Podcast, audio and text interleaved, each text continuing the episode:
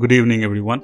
Today we will discuss about a technique used in analytical chemistry, which is a quantitative as well as a qualitative process. Now, what do you mean by quantitative process? Quantitative process means which quantifies the analyte, that is, what is being analyzed. Say, a certain heavy metal has been found in an instant noodles. So, if you find that particular heavy metal in that particular material, in that particular food item, then the very presence, if detected, is an example of qualitative analysis. And if you quantify how much of that uh, heavy metal is present in that food item, then that is an example of quantitative analysis. That is, how much of that is present there whether it is present there, qualitative, how much of it is present there, quantitative. An example of such a process is chromatography. And by the very name, uh, you can see that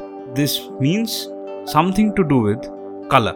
Now, originally, when this particular technique was utilized, color was parameter by which various components present in a mixture were identified.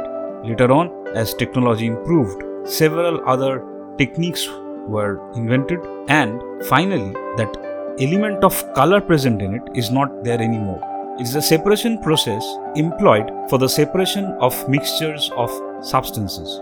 Now it is widely used for the identification of components of mixtures and it is often possible to use the procedure to make quantitative determinations as uh, discussed earlier particularly when chromatography is utilized in certain techniques now known as gas chromatography or high performance liquid chromatography. The term chromatography is applied to certain separation techniques in which the components of solutions travel down a column at different rates, the column being packed with a suitable finely divided solid, which is termed as the stationary phase, for which such diverse materials as cellulose powder, silica gel, and alumina are employed. Uh, having introduced the test solution to the top of the column, an appropriate solvent is allowed to flow slowly through the column, and this appropriate solvent is called the mobile phase. Thank you. So, this much for today. See you all very soon, and I'll be uploading my next podcast in a day or two. Thank you. Good night.